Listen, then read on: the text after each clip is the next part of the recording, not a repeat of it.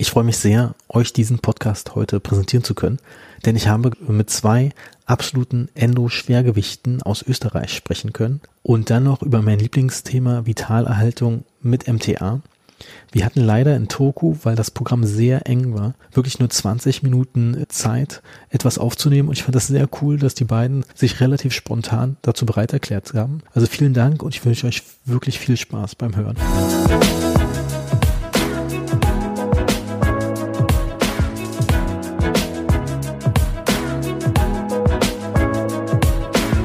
So, herzlich willkommen zum heutigen Podcast. Ich sitze hier mit zwei sehr bekannten Zahnärzten.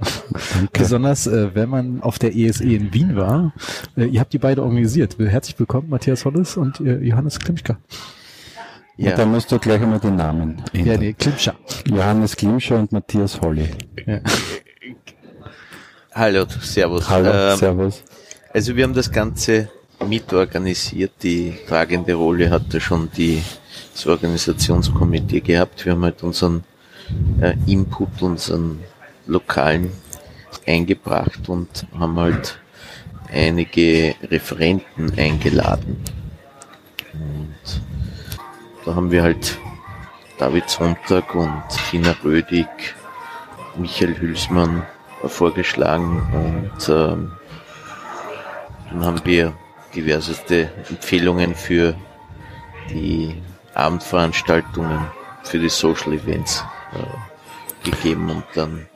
Also wir haben versucht, uns schon ein bisschen einzubringen. Die Wiener Note. Die Wiener Note hineinzubringen. Gemütlichkeit gepaart mit Kompetenz.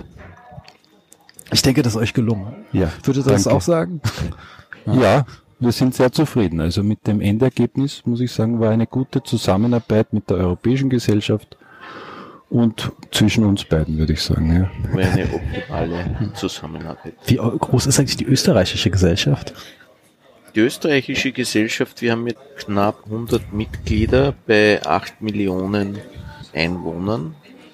Ich glaube, ihr habt bei der Tiget äh, 1600 Mitglieder. Ja, wir sind haben relativ 80 bei, Spezialisten davon. Also. Ja, bei 80 Millionen Einwohnern. Mhm. Also wir sind circa um 30, 40 Prozent im Verhältnis kleiner. Mhm. Wir, sind, wir sind auch später, also unsere Gründung hat später stattgefunden.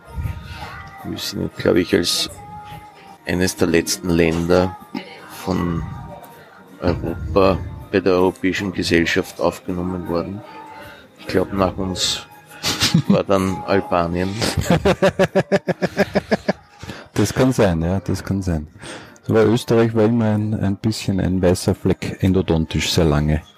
Ja, das hängt damit zusammen, dass halt in, in Wien eine Hochburg der Prothetik und Implantologie war und ist und die Zahnerhaltung doch etwas eine untergeordnete Rolle hatte. Faszinierend. Also dementsprechend ist auch Vitalerhaltung von Zähnen auch gar kein Thema gewesen. Was wurde euch damals im Studium beigebracht? Ja, also beim Studium ist uns damals beigebracht worden, unsere Abteilung, die konservierende Abteilung oder Abteilung für Zahnerhaltung, war damals ein junger, aufstrebender Oberarzt, der, der sich auf die Laser sehr eingeschossen hat. Und es ist halt hier direkte Überkappung mit dem Laser durchgeführt worden. Aber ich glaube, die Erfolgsraten waren relativ gering. Das war auch zu der Zeit, wo von Ivo Greci aus Genf die direkte Überkappung mit Bonding ja, stark propagiert wurde. Aber also, ist da der aktuelle Stand gerade? Da, der direkte Überkappung mit Bonding, ist da gerade der aktuelle Stand? Ich, das ist, lese ich jetzt äh, häufiger bei in sozialen Medien, dass das empfohlen wird und ich halte das ja persönlich für kompletten Quatsch. Ich halte es persönlich auch ähm, für nicht umsetzbar oder sagen wir so, natürlich habe ich in meiner Klinikkarriere ein paar Mal direkte Überkappung mit Bonding versucht, was aber nicht funktioniert hat. Aber Matthias und ich, wir haben da ein, wirklich ein, ein, ein quasi so ein einschneidendes Erlebnis gehabt. Und äh, das ist ein Fall, den ich mittlerweile, glaube ich, 13 Jahre verfolgen wir den nach. Ja. Mhm, der Trauma. 2007 war der. Mhm. Ja. Also wir haben damals gerade in Deutschland ein Curriculum besucht und MTA war da ein zentrales Thema. Wir haben da an einem Montag Vormittag habe ich einen Anruf gekriegt von der äh, Oral, oralen Chirurgie. Es war ein, ein achtjähriger Patient, vorstellig zur Implantatberatung, weil er Tretboot äh, knapp 48 Stunden davor einen Unfall erlitten hat, ist ausgerutscht und es ist zu einer komplizierten Kronenquerfraktur mit der Öffnung der Pulpa gekommen. Die Bruchstücke sind von der Mutter im Papiertaschentuch gelagert worden und dann, äh, das ist dann in eine Zuckerdose zwischengelagert worden und der junge Bursch ist dann von der oralen Chirurgie zu uns auf die Zahnerhaltung geschickt worden. Und der Matthias und ich, wir haben ihn gesehen. Und er war irrsinnig lieb, zugänglich. Er war nur etwas nervös, weil er hat dauernd mit der Zunge gespielt und seine Pulpa äh, äh, bewegt und das hat mich irrsinnig nervös gemacht. Ja? Und wir haben damals auf der Abteilung nicht einmal eine Zahnrettungsbox gehabt. Und wir sind da gesessen und haben gesagt, was machen wir? Wurzelwachstum nicht abgeschlossen, weit offen. 48 Stunden 48 vorher das Stunden, Trauma. Genau. Und keine Zahnrettungsbox für die Bruchstücke. Was machen wir? Wir haben dann die Bruchstücke in Chlorhexidin zweiprozentig gelagert. Haben wir gedacht, das könnte funktionieren. Ich habe einen, einen Kurs gemacht äh, bei beim Lorenzo Vanini und der meinte, dass äh, ein besserer Haftverbund entsteht bei der Einwirkung von Chlorhexidin, da, die werden Matrix-Metalloprotinasen mhm. aktiviert. Also ich bin jetzt nicht so ein adhesiver äh, ist, es, ist es immer noch so Thema? Jein.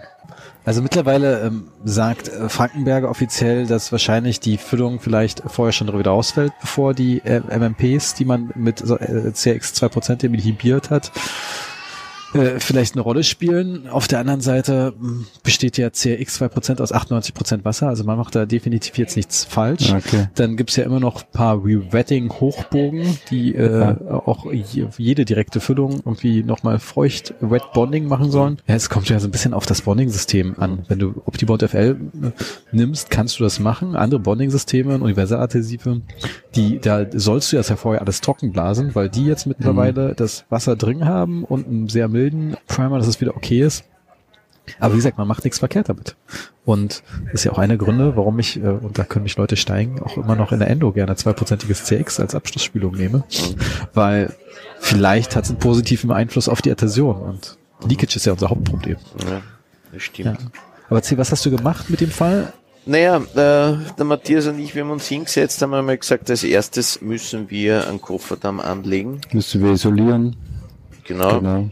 Den haben, wir haben keine Klammern gehabt, wir haben mit einer Automatrix vorgeschoben in den Bauspalt, äh, dann die, äh, den Kofferdamm 1.1 und 2.1 isoliert, befestigt und dann mit flüssigem Kofferdamm zusätzlich isoliert. Dann haben wir eine Zweckpulpotomie durchgeführt das erste Mal in unserer Karriere, ähm, haben dann MTA aufgetragen und die Bruchstücke, die davor dann, die dann zwei Stunden in Chlorhexidin äh, gelagert wurden, haben wir dann wieder befestigt. Siehe da, das war ein Bombenerfolg.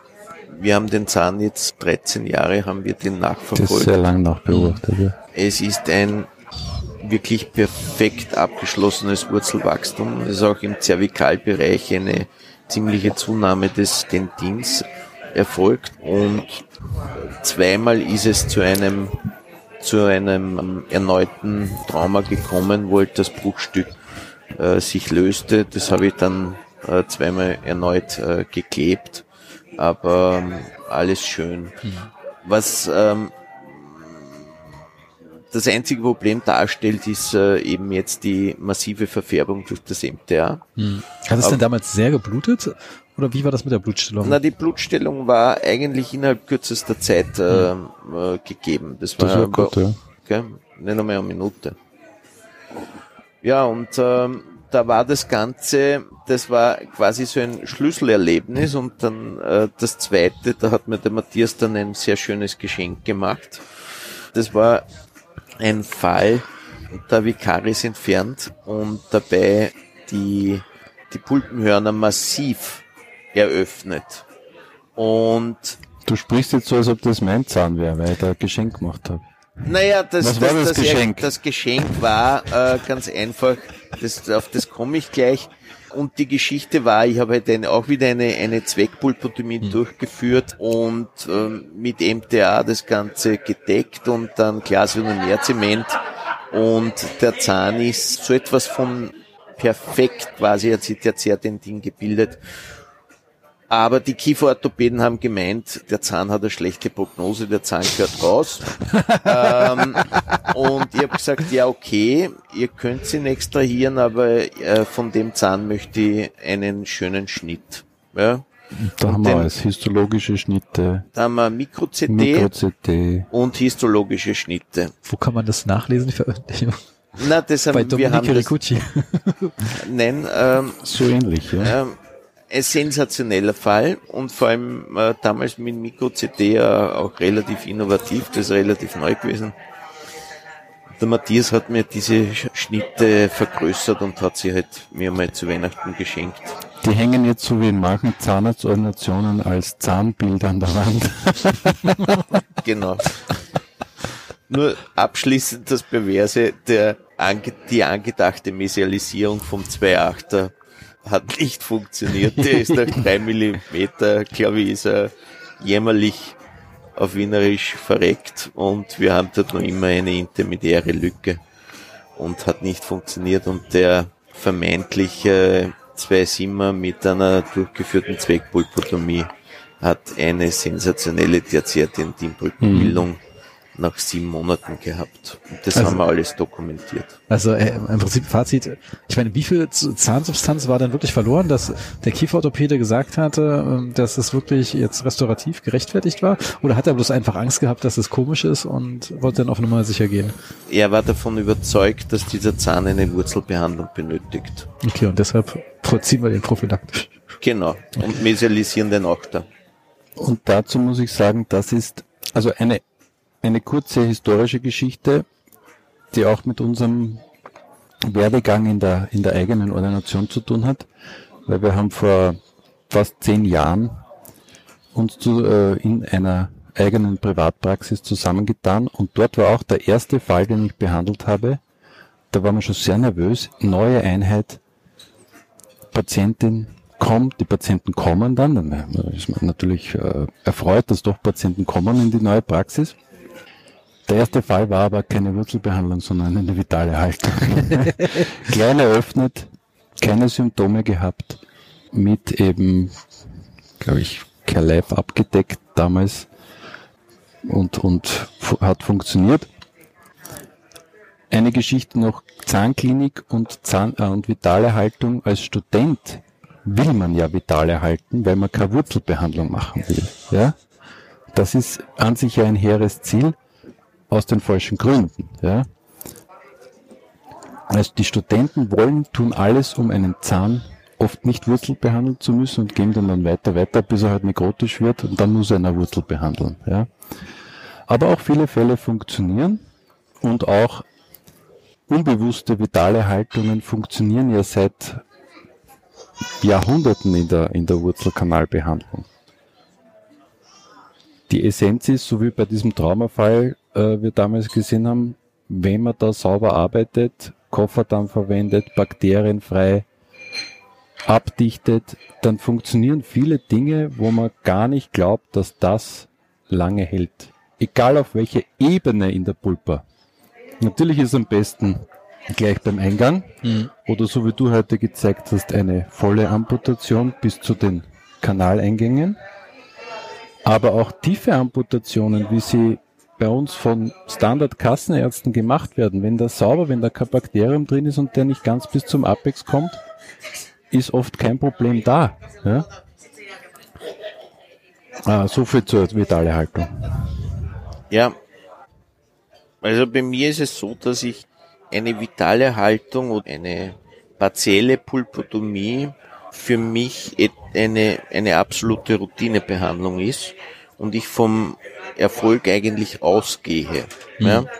Wenn ich jetzt ein, ein Keramik-Inlay beschleife oder eine Kompositfüllung mache und ähm, eine, ein Pulpenhorn sehr hoch reicht und ich das eröffne, dann gehe ich oft absichtlich eine Etage tiefer und führe gleich eine partielle Pulpotomie durch und schaue, dass ich dadurch die Schichtstärke der Füllung oder erhöhe. Und Aber wie viel trägst du ab bei der partiellen Pulpotomie? Na, bei der partiellen Pulpotomie gehe, äh, ein, zwei, äh, trage zwei Millimeter im Schnitt hm. vom Pulpenhorn ab. Ja, ja. Und mit welchem Bohrer gehst du da ran? Hast du da einen Lieblingsbohrer? Oder? Äh, ich habe eine Kugel, eine diamantierte Kugel. Ja. Und ist es eher eine Turbine oder im roten Winkelstück? Na, rotes Winkelstück. Winkel. Ja. Wirklich, ich, ich mache es eher hochrotierend mit ordentlicher Wasserkühlung. Ja. Mhm. Und anschließend desinfiziere mit Natriumhypochlorid. Das lasse ich, das lasse ich da ein, zwei Minuten unter Kofferdamm liegen in der Kavität und wenn psychotelisch, also wie diese 70er Jahren diese psychedelischen Leuchten. da, wenn da die Blutschlieren da aufsteigen, dann weiß ich, das ist eine entzündungsfreie Pulpa. Hier kann ich ruhigen Gewissens überkappen oder, äh, oder decken. Mein Lieblingsmaterial ist nach wie vor MTA. Ich also ProRoot MTA muss man Pro, sagen. ProRoot ja. MTA, den Und das schreibe ich auch ich kann hier gezielter das einsetzen, ich kann mit sterilen Papierspitzen dem Material gezielt Feuchtigkeit entziehen und äh, es ist mein Lieblingsmaterial. Und dann gebe ich als Deckschicht immer einen lichthärtenden Glasiomerzement auf das MTA. Ich versuche eine einseitige Behandlung bei größeren Deckungen nehme ich, mache ich das Ganze zweizeitig. Mhm, ja. Okay. Cool. Also leider müssen wir jetzt schon das Gespräch abbrechen, weil das äh, Essen wartet. Ja, gell? Das Essen wartet. Ich denke, da kann man bestimmt das nochmal machen. Vielleicht gibt es demnächst die Möglichkeit, das online nochmal nachzuholen. wir, wir, wir, haben uns, uns da eingewöhnt in diese komische Situation mit Kopfhörern ja. und, und Mikrofon. Mhm. Ich meine, du machst es, Hannes, als ob du geboren wurdest dafür. Ja. Ähm, ich glaube, wir müssen das wiederholen. Ja. Wir, wir werden das wiederholen. Wir werden, wir werden dich nach Wien zu uns in die Ordi einladen. Ja, absolut. Und dann ja. äh, werden wir so Fälle durchgehen, äh, Lieblingsfälle von uns, wo du eigentlich nur gewinnen kannst weil die Ausgangssituation so ungünstig war. Dass es nur besser werden kann. Dass es nur besser werden kann. Ein gutes Schlusswort. Dann vielen Dank fürs Gespräch. Danke, Danke fürs dir. Gespräch.